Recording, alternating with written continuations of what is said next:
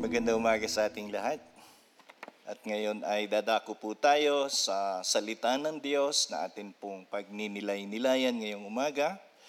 At kung kayo po ay may mga dalang Biblia, makipagbukas po kayo sa aklat ng Kawikaan. Sa aklat po ng Kawikaan mula sa Kabanatang 12, Kabanatang 25, at Kabanatang 27.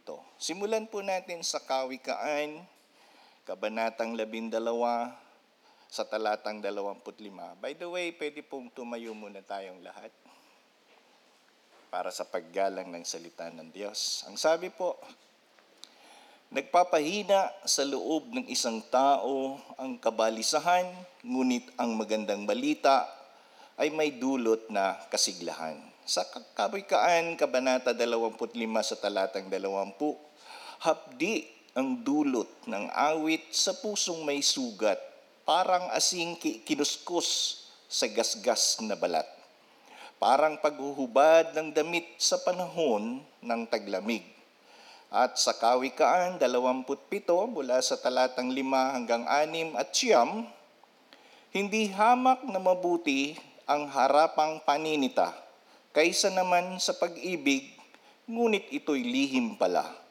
May pakinabang sa hampas ng tapat na kaibigan kaysa halik ng isang kaaway. Ang langis at pabangoy pampasigla ng pakiramdam, ngunit ang kabalisahay pampahina ng kalooban. Pagpalain tayo ng Panginoon sa pagkabasa ng kanyang salita, tayo pong lahat ay makakaupo na. Kumusta po kayo? okay, siguro malinaw pa sa isipan natin ano yung mga nagdaang kalamidad. Actually, uh, umabot na po ako sa edad kong 52 mula sa pagkabata. Oo, hanggang ngayon, sa edad kong ito, first time ko na maranasan na bawat linggo, linggo-linggo, dumadalaw ang bagyo tatlong beses pa. Could you experience yung ganong situation? Ano? Grabe ang disaster. Nakakalungkot dahil uh, ang dami naman nating nagdadasal pero bakit ganon? No? Tapos sa mga mga Kristiyano, hindi masyado naging issue dahil alam naman natin na ang Diyos ay gumagawa kahit pa sa mga bagay na hindi mabuti sa ating kalagayan. Alam nating lahat yan, ano, sa mga sumasampalataya kay Kristo. Pero doon sa mga kamag-anak, mga kaibigan, kapitbahay, kakilala na medyo nagkaroon ng pagkasira ang kanilang tahanan, yung iba nawalan ng mahal sa buhay, lalo na yung mga nandun sa part ng albay, may mga nawala na hindi na nakita kung buhay pa, nakakalungkot. Kaya minsan magtatanong ka, unang tinatanong, bakit ganon? Bakit ganon? Ang tanong nila sa sarili nila, napakalupit ng buhay. Grabe, no? Aalungkot. Tapos dumalaw ka naman. Ikaw naman na dumalaw, syempre, uh, mananampalataya, yung kalagayan mo, hindi mo pa masyadong napag-aaralan yung sitwasyon. Sabi mo pa, all things work together for good to those who love God. Sabi natin ganun. No?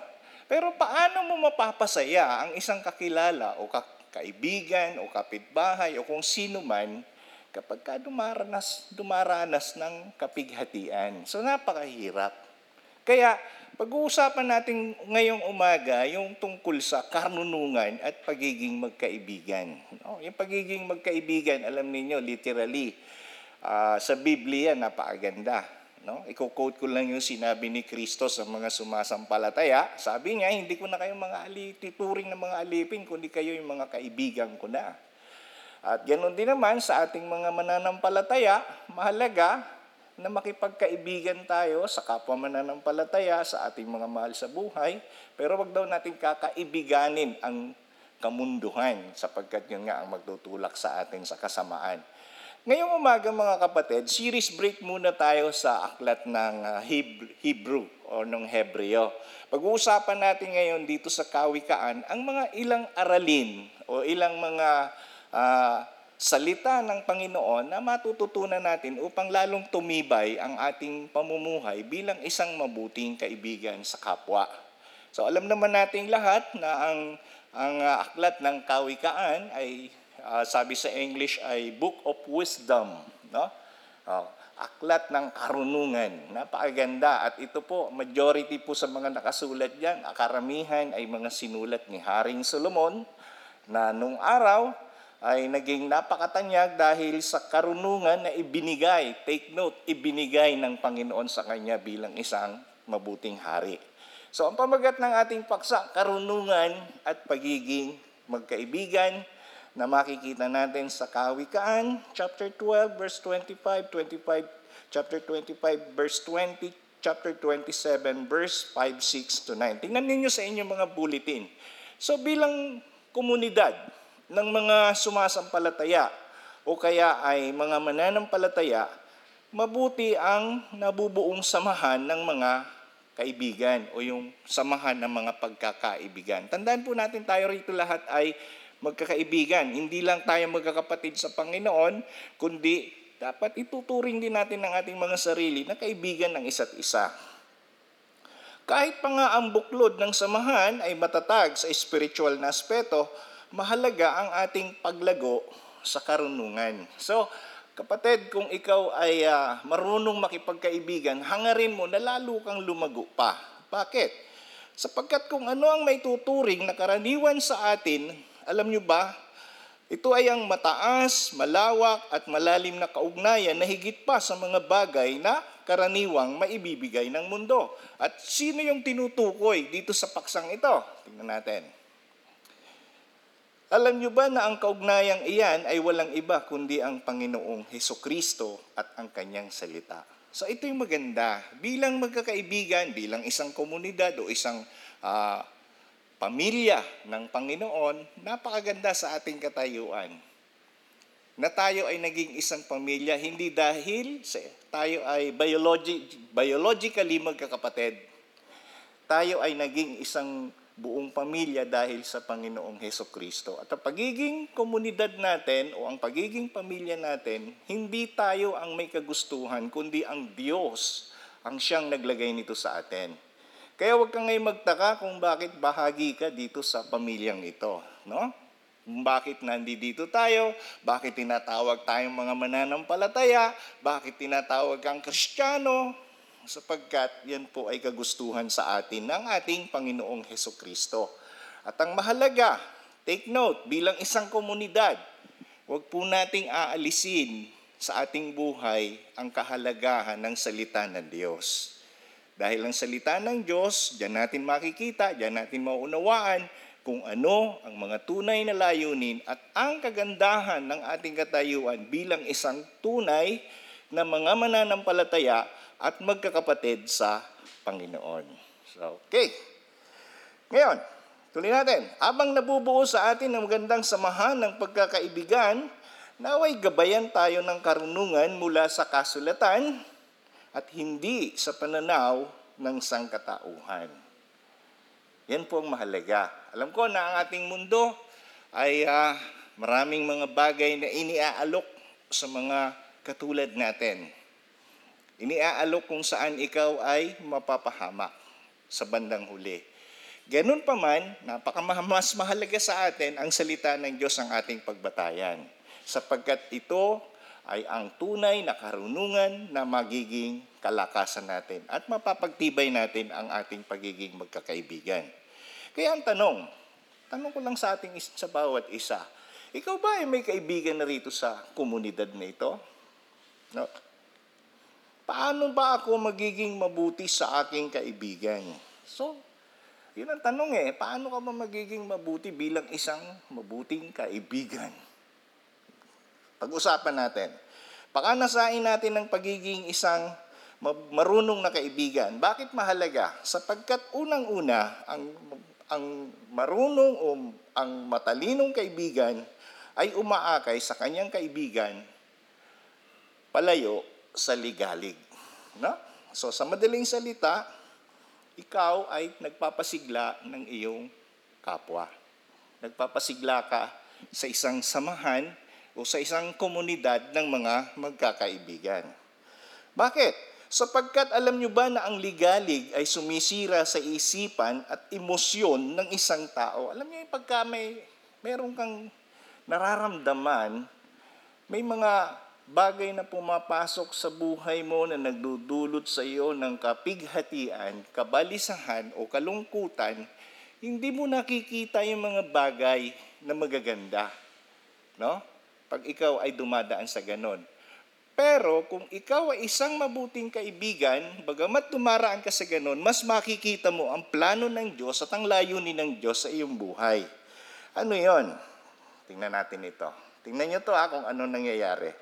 Alam nyo ba na ang kabalisahan ay nagdudulot sa isang tao ng mga malulungkot na kilos? At minsan, ang maiksing usapan ay pumupuno ng karunungan at nakapag-aalis ng ligalig at nakapagdudulot ng kaligayahan sa kapwa. Pastor, bakit ganun? No? Na ako naman ay tao din lang. Bagamat meron tayong relasyon sa Diyos. Pero bakit napakahalaga ng aking papel bilang isang mabuting kaibigan?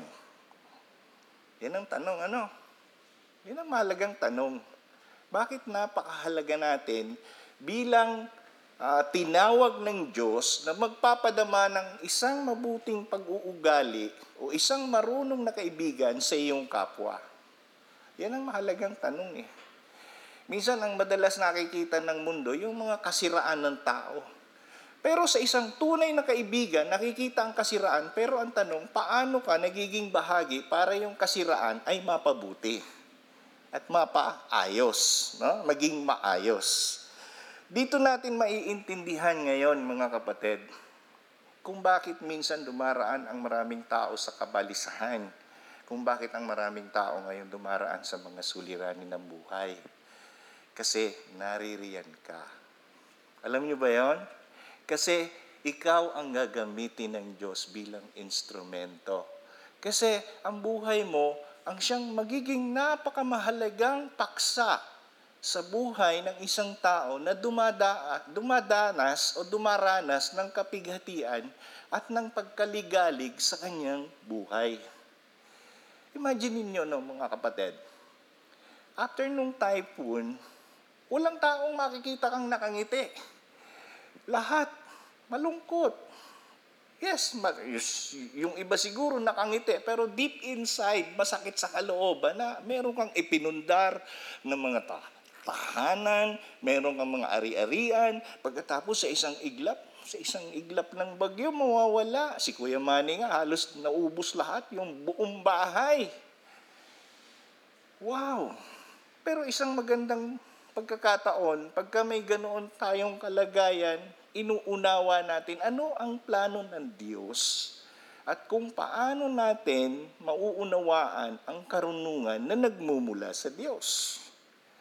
Kaya eto ka na ngayon. Pag dumaan ka sa ganung problema, magandang lumapit sa mga tao na dumaan din sa ganon at ikaw ang magbabahagi ng kabutihan ng Diyos sa kanilang buhay. Pasalamat ka. Pasalamat sapagkat meron kang natitirang buhay na gagamitin ng Diyos para yung mga taong nawawalan ng pag-asa ay magkaroon ng tunay na pag-asa. Kaya nga sa English, ang sabi diyan, ikaw ngayon ay encourager. No? nag encourage ka na ng mga tao na dumaraan sa problema. At ang pinakamaganda, nagiging catalyst ka. Ibig sabihin, yung buhay mo na dati mahina, hindi maayos, pero nung panahon na dumaan yung mga ganong sitwasyon, yung buhay mo ngayon, ay nagiging instrumento ka ng Diyos para yung tao ay man, mapanumbalik mo sa kanyang pag-asa at sa kanyang katayuan sa buhay. So mga kapatid, pakanasain natin na tayo ay maging matalinong kaibigan na umaakay sa kaibigang naliligalig. Tandaan natin, marami sa panahon ngayon ang dumaraan sa suliranin. Naalala ninyo yung isang yung isang vocalist ng Slapshot? Napanood ko sa YouTube. Akala ko kung ano lang yung ginawa, yung pala yung taong yun na depressed. Yung depression, dumaraan pala sa depression, ang tao hindi na nakakapag-isip. Sasabi doon sa kwento, yung taong iyon, maayos naman. Maganda ang pananaw sa buhay, masayahin. Pero nung nag-disband sila, ibig sabihin, hindi na nagpatuloy yung kanilang banda, na-depress siya. At yung depression na yon, ang naging daan para kitlin niya ang kanyang sariling buhay. Siguro, naisip ko lang, siguro, kung may isang mananampalataya na katulad natin, ang aabot sa mga taong nawawalan ng direksyon sa pag-iisip at sa kanyang buhay, mauunawaan niya kung bakit siya dumaraan sa ganong katayuan. Dahil maraming mga Kristiyano na dati dumaan din sa depresyon. Pero pagdating ng panahon na nagtiwala at umasa sa Diyos, nagiging matatag sa kanyang paninindigan bilang isang tunay na mananampalataya. Kaya napaganda. Pangalawa, bakit dapat nating pakanasain ang karunungan sa pagiging mabuting kaibigan? Ito yung pangalawa. Maganda to. Ang mabuting kaibigan, by the way, ito pala yung sabi sa verse 25, nagpapahina sa loob ng isang tao ang kabalisahan, ngunit ang magandang balita ay may dulot na kasiglahan. Yan po ang sabi ng Proverbs 25. At ako'y naniniwala na ang lahat ng mga anak ng Diyos ay nagdadala ng magandang balita. At ang magandang balita ay nagbibigay ng kasiglahan sa kapwa lalo na sa panahon ng kanilang kabalisahan. Pangalawa natin pag-usapan, ang matalinong kaibigan ay pinagsasabihan o sinasaway ang kanyang kaibigan sa halip na laging maka- makiayon. Ano? Huwag kayo mahiya magsaway sa mga kaibigan natin o sa mga kakilala o even sa ating ka-churchmate na gumagawa ng hindi mabuti. Alam niyo kung bakit? Maaring ito'y hindi komportable sa bawat isa, sa magsasabi at doon sa pagsasabihan. Ngunit ito ang marapat gawin ng matalinong kaibigan. Kaya't ang matalinong kaibigan ay dapat tanggapin ang pagtutuwid sa kanya kahit ito ay magbigay ng hapdi sa kanyang kalooban. So ang ibig sabihin nito, dapat ikaw na mabuting kaibigan ay tagapuna ka rin. Hindi ko sinasabi maging fault finder tayo. Mali po yung pagiging puro na lang mali. Kundi tinitingnan mo rin yung ginagawa ng iyong kaibigan kung naaayon pa sa tama. Alam niyo minsan mga kapatid, itong pinakamahirap sa maraming tao, kahit pa nga tayong mga Kristiyano, yung meron kang konting pride, no? Na pagka napuna ka, akala mo, minamaliit ka na. Akala mo, dinadown ka na. Pero hindi mo lang alam, deep inside, yung taong pumupuna sa'yo, concerned sa iyong ginagawa. So be open-minded. Ang hirap sa ating, hindi tayo mulat sa ganyang kalagayan. Especially tayong mga Pilipino. Alam niyo ang kagandahan sa ugali ng mga Amerikano, kahit tanungin niyo si Brad Gustavo. Ang kagandahan sa kanila yung pagiging prangka na kung ano ka at sino ka, sasabihin nila ng harapan sa iyo. Pero hindi ka nila ikikwento sa iba. Ang mga Pilipino, baligtad. Kung ano yung pangit sa iyo, bago sabihin, bago, bago pa idirekta sa iyo, makakarating muna sa iba, Uy, alam mo ba si ganito? Grabe ang yung magsalita. Yan! to the point na hindi napapabuti yung magandang samahan. Ikaw ba naman, ipagkalat ka ng kung ano-anong kwento, hindi mo nga, yun namang nakikinig sa'yo, sakay naman ng sakay, hindi naman naiintindihan kung ano yung problema. Alam niyo may kasabihan. May kasabihan na kung mag-aayos tayo ng problema, dapat bahagi ka sa solusyon. Hindi ka bahagi sa magiging problema.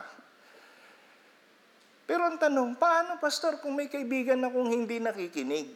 O yun ang problema. Sa taong hindi nakikinig, ang sabi ng Biblia, even sa Proverbs, mapapa, mapapahamak ang taong hindi marunong makinig sa kanyang sa mga payo. Ayan po ang problema.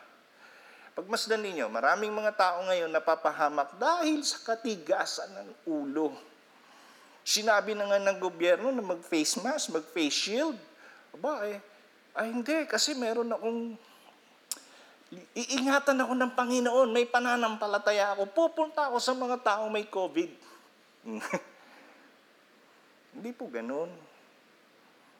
Sometimes, pairali natin yung ating wisdom, yung ating karunungan. Isipin natin yung mga bagay na hindi naman totally natin alam, pero huwag nating sinusubok ang ating Panginoon.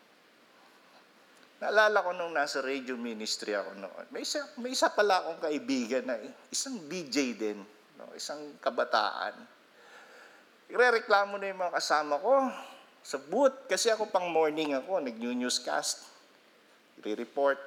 After nung aking program, mga tanghali, after ng news report ko, siya nang papalit. Yung kanyang mga program is sa mga young people. Kaya lang yung mga susunod sa kanya, yung mga habandang hapon, nagre-reklamo kasi pagka yun nasa loob ng radio booth, talaga naman ang amoy. Ewan kung nakapasok na kayo sa radio booth, parang ganyan yung ating ano, kaya lang kulob. Soundproof and at the same time, kahit hangin, hindi basta-basta nakakalabas. Yung amoy, kasi hindi siya nagtutoothbrush. Sabi, kaibigan ko, sabi ko, nung gagawin ko nito? Nahihiya akong pagsabihan. So may mali din ako, alam ko may mali din ako. Kaya lang nahihiya ako kasi personal eh, hindi siya nagtutoothbrush. Anong gagawin ko noon? Ganito yung naisip ko. One time, usap kami mag kaming magkasama. Laro ka ako tayong dalawa. Sige, sabi niya, bata pa siya. Ah, Huhula-hulaan tayo ah. Sige. Ah, sige, ako muna ang hulaan mo. Anong ulam namin ngayon? Sabi niya, pinirito. O, piniritong ano? Piniritong manok. Sabi ko, bakit mo alam? Ba't mo nahulaan? Kasi naamoy ko yung niluluto. O, sige. Ako naman ang nagula sa kanya. Laro lang po yan, ano, laro. Pero totoo, true to life. Sabi ko, ako naman, hulaan ko kung ano ang inalmusal mo kanina. Ah, nag-almusal ka ng kanin, ang ulam mo natong. Sabi niya, Pastor, mali. Sabi ko, bakit mali? Eh, kasi tatlong araw na namin ulam yan eh, na nakaraan eh. Ang ulam namin kanina, kanin at saka itlog. Eh, bakit nga ba ako nagkamali? Sabi ko, hindi ko pwede magkamali. Eh, bakit nga hindi? Sabi niya. Kasi tingnan mo yung ngipin mo, nakasiksik pa yung mga natong. Nagkatawanan na lang kami, pero sa ganung pagkakataon, nagkaroon ako ng opportunity na sabi ko sa kanya, maging maayos ka, maging malinis ka sa katawan mo.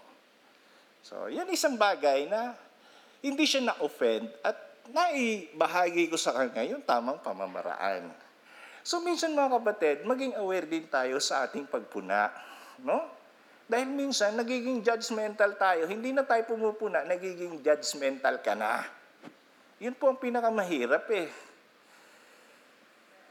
Ay, nako. Minsan yung isang asawa, umuwi sa bahay. Galit na galit yung asawa. Kasi may lipstick dito. May lipstick. Di ba, Elder Manny? yung pala, may nakabanggaan lang na may lipstick. Yun ang paliwanag. Ah, ganun pala yon. Sometimes, nagiging judgmental tayo. Galit na galit yung asawa, nag-aapoy na sa galit. Akala, galing kung saan. Yung pala nakabanggaan niya lang naglalakad, maraming tao, hindi pa uso COVID, nagdidikit-dikit yung mga tao, napadikit, nalagyan ng lipstick. Galit na. Oh, guys, palusot nyo yun, huwag nyo gagawin. Ha? Lalo ka na Francis. Ha?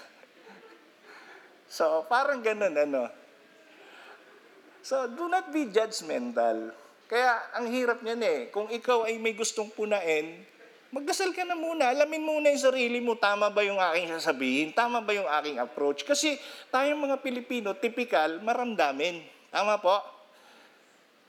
Buti kung mga Amerikano tayo, mga Amerikano, pag talagang gusto silang magmurahan, nagmumurahan eh.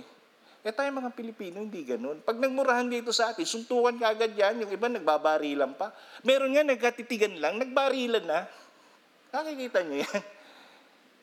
Kaya sometimes, maging matalino tayo. Pero kung yung kaibigan natin talaga naman obviously hindi gumagawa ng mabuti, kapatid, ikaw ang tamang kaparaanan para pagsabihan yung kaibigan mo na gumagawa ng hindi mabuti.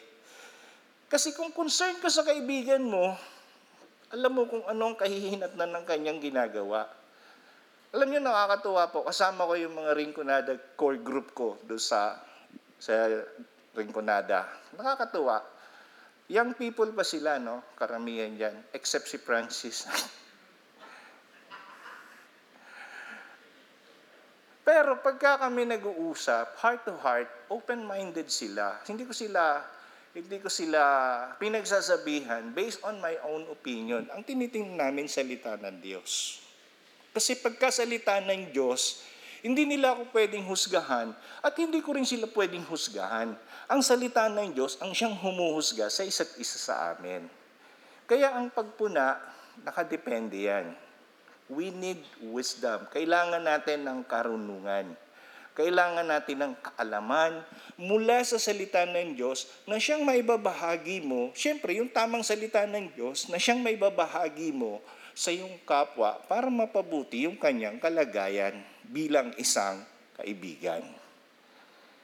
May mga may mga kaibigan tayong unbelievers, no? Ang sabi po ng Biblia, huwag naman nating pabayaan yung mga ganyan, yung mga unbelievers. Kaya nga tayo ginagamit ng Diyos para magdala ng mabuting balita. So paano natin sila i-review? Minsan ang lagi natin nakikita yung negative nila. Porkit sa bungero, pintas ka ng pintas. Hindi mo ba alam na nung araw, masahol ka pa sa pagiging sa bungero? Ikaw pa nga yung Kristo sa sabungan. Sometimes ganyan tayo, ano? So, unti-unti, panalangin, unawain, ipaunawa ang salita ng Diyos. At kung meron po tayong mga small groups, may mga kay, kaibigan kayo na gusto ninyong i-review, gusto ninyong maunawaan yung kanyang buhay, dalhin ninyo sa small groups at bahala ang salita ng Diyos ang siyang mangusap.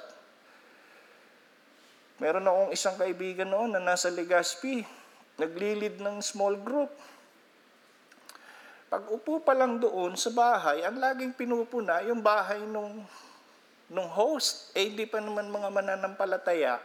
Puna ng puna doon sa mga nakatayong ganun. Eh, sabi ko, hindi naman salita ng Diyos yung ginagawa mo eh. Dapat magdala ka lang ng salita ng Diyos. Then let them discover kung anong sinasabi ng salita ng Diyos about doon sa mga bagay na yon. So, ganun nga ang ginawa ni June Reynes nung araw. Nag-usapan namin yun eh. Later on, nung ma-realize nung pamilya na mali yung kanilang pamumuhay, sila mismo nag-alis ng mga idolatry nila. At yon sinunog, winasak, based from the Word of God. Kaya hindi po pwedeng hatulan ang sino man na pumupuna kung ang salita ng Diyos ang kanyang ibinabahagi. Dahil salita ng Diyos yan, Diyos ang siyang hahatol sa bawat tao na inaalam ang kanyang salita. Eh, mga kapatid, kung meron tayong hindi pa talaga mananampalataya, magkaroon tayo ng pasensya, manalangin, ipagdasal, at hayaan natin ang Diyos ang siyang mangusap sa Kanya. Kaya naman sabi diyan no, sa Proverbs 27, verse 5 to 6, hindi hamak na mabuti ang harapang paninita. Kaya yung harapang paninita, mga kapatid, yung talagang mali yung ginagawa mo according to the word. Dahil sabi diyan, kesa naman sa pag-ibig, ngunit lihim pala, nang ibig sabihin, mahal mo pala siya, pero hindi mo pinagsasabihan ng mga mali. So, nakukonsinte. Ang ibig sabihin noon, konsintidor ka. Kaya sabi ng Proverbs, may pakinabang sa hampas ng tapat na kaibigan kaysa halip, halik ng isang kaaway. So yung, baka naman yung hampas, gawin ninyong literal, ano? meron pa kayong dos por dos. Sabi kasi sa Proverbs, hampasin kita eh. Ah, hindi po ganoon. Ibig sabihin po niyan yung pagpapaalaala sa kanyang mga ginagawa. At alam niyo ba kung anong ibig sabihin ng halik ng isang kaaway? Naranasan po ni Jesus Christ yan pinagtatrayduran. Yan po mahirap. Kaysa yung, yung kaibigan mo na nag, nag enjoy sa mali, hindi mo pinagsasabihan, tinotolerate mo pa, okay lang yan, ganun lang yan. Sige, ginagawa ng mundo. Pero alam mo yung totoo, hindi mo sinasabihan, ayan no, para siyang tinatraidor mo. Kasi mapapahamak yon. Malinaw po mga kapatid, hindi po ako may sabi salita ng Diyos. Okay? So huwag kayong magagalit sa akin. Ano kung medyo napapaalalahanan tayo? And then last, itong pangatlo pala, hindi pa pala last, pangatlo, dahil apat ito. Alam niyo ba na ang matalinong kaibigan ay nakikiramay sa kanyang kaibigang nalulumbay sa sandaling panahon ng kalungkutan. Ang tao ay nalulungkot lalo pangat kung ang mahal sa buhay ay pumanaw. Huwag piliting magpakasaya ang tao sa nakatakdang panahon ng kalumbayan o kalungkutan. Hayaan silang magdalamhati sa panahon ng kawalan at pagkatapos tulungan mo silang maghanap, makahanap ng daan upang makapagsimulang muli. So sa madaling salita, ikaw ay marunong dumamay sa iyong kapwa. Alam niyo yung pakikiramay, ang ibig sabihin po niyan, hindi yan basta yung pupunta ka lang sa patay, nakikiramay ka na. Hindi po. Yun bang inilalagay mo ang iyong sarili sa kanyang katayuan? Sa English, ang tawag dyan ay empathy. Di ba? Kaya pagka ang sympathy, in tinagalog mo, simpatya. Yung empathy, pag tinagalog mo, empatya. Dahil wala pong empatya, baka seryoso. Sa English meron. Pero ang ibig sabihin po ng empathy, nakikiramay, dumadamay. Nang ibig sabihin, kung ano yung katayuan ng kaibigan mo, kung ano yung katayuan ng kapwa mo, yung pinagmamalasakitan mo, ilalagay mo yung yung sarili sa kanyang kalagayan. Kaya kung malungkot siya, dapat malungkot ka rin. Kung masaya siya, malapasaya ka rin. Ganun po yung ibig sabihin. Kasi may mga cases po, tandaan nyo to, ito nga nabanggit eh, no? Pagka may pumanaw, ang hirap pasayahin ng tao, lalo na kung mahal na mahal niya sa buhay yung pumanaw. Lalo na yung kung yung pinakapaborito niyang alagang aso ang namatay. No? Ang hirap patawanin, ang hirap pasayahin. Ganun pa man, pag naramdaman ng isang tao na ikaw ay may malasakit sa kanya, magiging masigla siya at mahanap niya ang daan para manumbalik yung kanyang sigla magpatuloy siya sa kanyang buhay. Ganun po ang, ang ibig sabihin nito. So, yung pagdamay, hindi ibig sabihin duma, ka lang ng ngayon, kundi sa panahon na siya ay dumaraan sa kalumbayan ng kanyang buhay.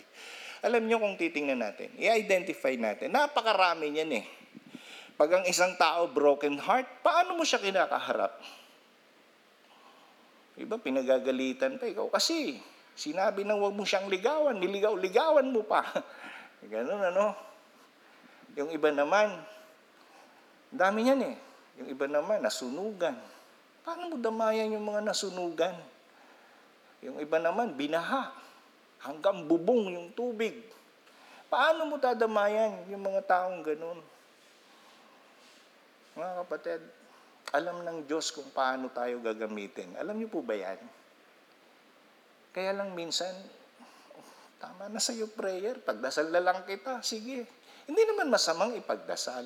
Pero kung may magagawa kang tulong, alam niyo yung pinakamagandang katwiran ko dyan, kung tutulong ka na rin lang naman, lubos-lubusin mo na. Gets po natin? Ganun po magandang prinsipyo sa buhay. Tutulong ka na rin lang naman, lubos-lubusin mo na. Nakakatuwang isipin ano, na yung association po ng CBAP, tataka ako dahil dito, dito sa Rinconada, ang nagsubmit lang ng pangalan ng mga nadaling bahay, si Brad Salver, yung ating manggagawa sa buhi. Kasi yung church po nila talagang nadaganan ng pili. Buti na lang hindi nangyari linggo kung hindi siya yung nadaganan. No? Puno ng pili yung dumagan. Tapos may mga members na nasiraan ng bahay, may nasiraan ng ulo. Ay, wala naman nasiraan ng ulo. Ano? Nasa ano lang, na-damage yung property. Kanina, kaninang umaga, yung isang grupo po ng Capital City Baptist Church, isa po yan sa mga member ng CBAP, nakasalubong namin. kinokontak na kami through telephone at meron silang konting ibinigay para sa mga tinamaan ng kalamidad. Tapos sabi ni Pastor Ray Abante, yung national president, eh bakit anya ikaw, Pastor Arnel, hindi ka kasama doon? Eh hindi naman po nasira yung bahay namin. Kasi hindi naman po namin bahay yun, nagre-renta lang ako. Ah, ganun ba? Buti na lang. ganun pa man, sabi niya, o sige, padala mo sa akin yung bank account mo. Ah, bibigyan din kita. Uy, tuwan-tuwa yung mga kasama ko. Kasi pag dumaraan kami dyan sa may pili, alam niyo yung magandang dinaraanan dyan, sa may tapat ng Eurotex, sa may kabila. Yung McDonald, gustong gusto nila dun yun. Kaya sabi ko sa kanila, kaway-kaway na lang. Ganun na lang muna. Kasi pag kami pong maalis from Iriga, hindi naman kami nagbe-breakfast, kapi-kapi lang. Pagdating sa McDonald, kaway-kaway na lang. Busog na sila nun. Kaya sabi ko kay, ano, kay Pastor Ray, o sige po, pinadala ko yung account. Then sabi, pa-promise ko sa kanila, pag nagpadala, may pang McDonald na sila. Ayan. Kaya nakakatuwang isipin mga kapatid, simpleng bagay, ano? Pagkatapos, alam mo yung pakiramdam nila, lalo na sa panahon ng kanilang alungkutan, dapat nandoon ka. Dapat alam mo kung paano mo sila dadamayan. Bakit? Kasi dito po sa Proverbs 25.20, tingnan nyo to ha, pagka ang tao dumaranas ng, ng kapighatian, hapdi ang dulot ng awit sa pusong may sugat. Alam niyo, may mga taong nakangiti, pero may tama. No? May, may hapdi sa puso. Sabi diyan, para daw yan asin na ikinukuskus sa gasgas na balat. Nakaranas ka nun, may sugat ka. Literal, kuskusin mo ng asin. Mahapdi. Di ba? Tapos, isa pa dyan, sabi ng, ng author, para daw itong paghuhubad ng damit sa panahon ng taglamig. Taglamig na nga, huhubadan mo pa. Ibig sabihin, nahihirapan yung kanyang katayuan.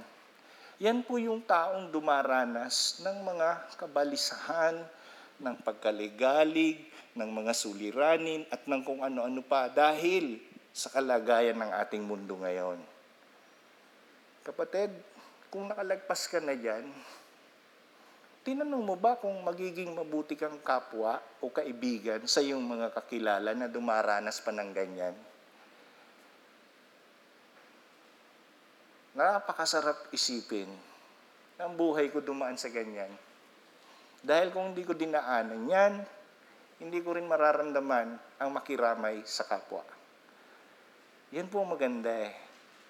Kaya kung nauunawaan natin na ang buhay natin ay parang gulong, no? Kanta yan eh, gulong ng palad, umiikot. Pag dumaraan ka sa ganyan, kunwari ikaw ay nasa ilalim. Pero pag nandito ka na sa ibabaw, huwag mong kakalimutan na may mga taong dumaraan pa sa ilalim na kailangan nila ang buhay mo. Amen? Kailangan tayo ng mga tao na nangangailangan ng pagkalinga ng Diyos. At alam nyo ba ang pinakamaganda? Yung pagkilos, paggalaw ng Diyos, hindi pinagkatiwala kung kani-kanino.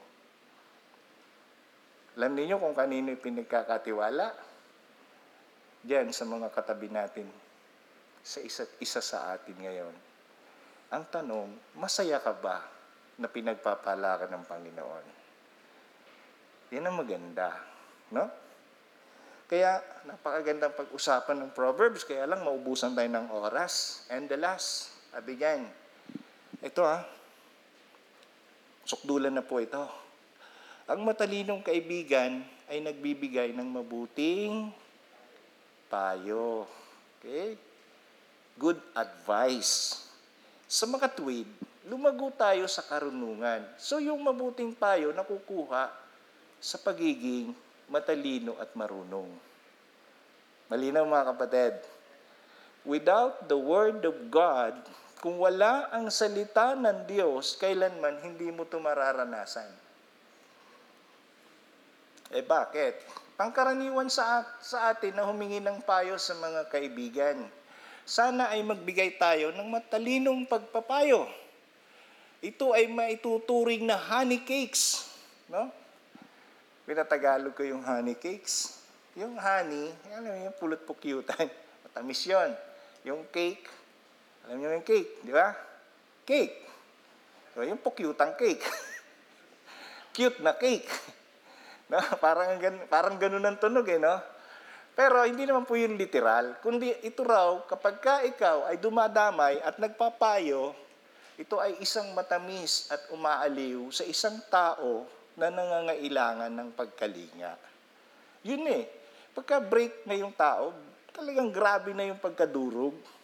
Lalapit ka, ikaw yung magdadala sa kanya ng honey cake. Kaya't ang mga kaibigan ay nagbibigay ng matalinong payo sa kapwa. Yan po, mga kapatid. Napakaganda kung ikaw ay takapagdala ng mabuting payo. Okay? Eh, pastor, nagdadala naman po ako ng payong. Iba yung payong, no? Ito payo to. Advice is a good advice. Paano ka magiging good advisor? Always read your Bible. Basahin natin ang salita ng Diyos. Namnamin natin ang sinasabi ng salita ng Diyos. Alam niyo, hindi ka magtatagumpay bilang isang mabuting kaibigan kung wala ang salita ng Diyos sa iyong buhay. Sana wag lang natin pakinggan. Pag-aralan naman po natin. Ang iba, ayaw magbasa ng Bible, gusto nakikinig lang. Hindi naman masamang makinig, kaya lang yung retention ng pakikinig, napaka liit.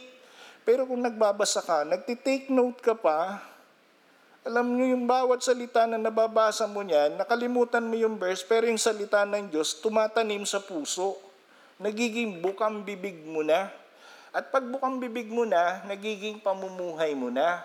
At pamumuhay mo na, nagiging magandang halimbawa ka sa isang komunidad.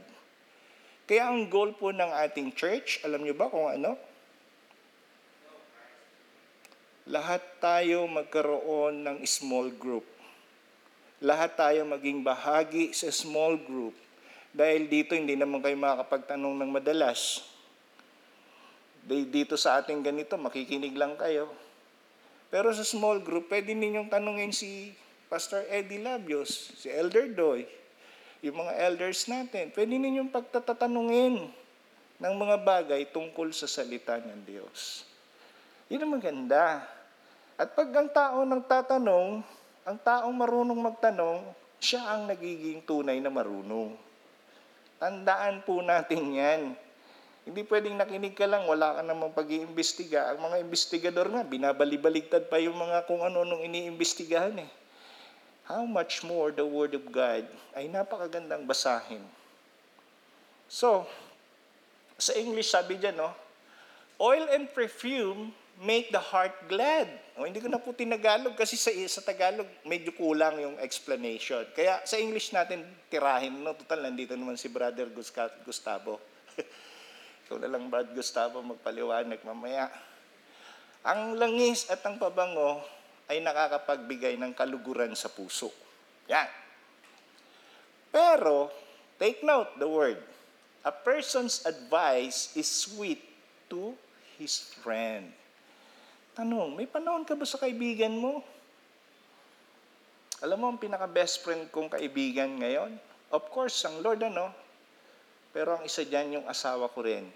Ang asawa ko, pag may, may mga, kahit sa pananamit, uy, yung damit mo ganito na.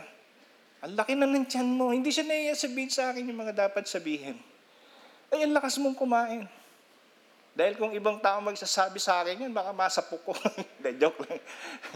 Pero pag asawa mo, kaya kaibigan mo, close kayo, ay marirealize mo, concern siya sa akin. Di ba? Concern siya sa'yo. Ganon yun eh. Kaya ang sarap na magkaroon ng tunay na kaibigan. Yung mga young people namin sa Rinconada, sabi ko, make it a habit na maging kaibigan ninyo yung inyong dinidisciple. No, hindi lang ninyo sila tinuturuan, kundi inaakay ninyo sila na maging personal ang kanilang relasyon sa Diyos at yung kanyang relasyon sa iyo bilang ikaw ang kanyang leader. Ay napakaganda mga kapatid kung ganun ang ating church. Napakaganda kung lahat tayo nauunawaan ang pagiging marunong. At napakaganda kung ikaw ay mabuting kaibigan bilang isang mananampalataya. Amen? Kaya salamat sa Panginoon dahil Ang lahat ng mga anak ng Diyos, pinagpapala ng karunungan at tunay na nagiging mabuting kaibigan. Kaibigan niyo po ba ako? pwede niyo po akong maging kaibigan. Ano? Ah, pwede ninyong alamin yung aking Facebook page, yung mga elders na. Lahat naman nasa FB na, eh, no? Tingnan niyo na lang doon. Tapos, so, Pastor, friend request, pwede ka ba namin maging kaibigan? Oh, kaya lang wala kaming pampakapis sa'yo. Pwede rin. okay lang yun. Wala namang mahalaga. Mas mahalaga yung ating relationship. Being a friend is developing our relationship. Alam nyo ba yon? Yung bagang, yung relasyon natin, hindi lang yung relasyon natin sa Diyos ang tumitingkad o yung nakikita, kundi yung samahan natin bilang isang mga mananampalataya. Sana maging open-minded tayo mga kapatid. Huwag na tayo yung parang balat sibuyas. Kasi hindi naman tayo sibuyas. Gusto nyo ba yun? Ito naman napakabalat sibuyas. Eh, kapal nga ng balat, balat sibuyas. Hindi tayo sibuyas. Tayo ay mga manggagawa at tinawag ng Diyos bilang kanyang pamilya. Ano po? So, kung tayo naman ay nagiging mabuting halimbawa, ipagpatuloy natin yan at manatili sa atin na tayo nga ay tunay na mga lingkod ng Panginoon. Praise God. Tayong lahat ay tumayo at pasalamatan natin ang Lord. Aming Diyos, napakabuti mo, napakasarap po na maranasan na kami mga anak mo. Salamat po sa iyong mapagpalang salita. Salamat po sa paghahari mo sa aming buhay.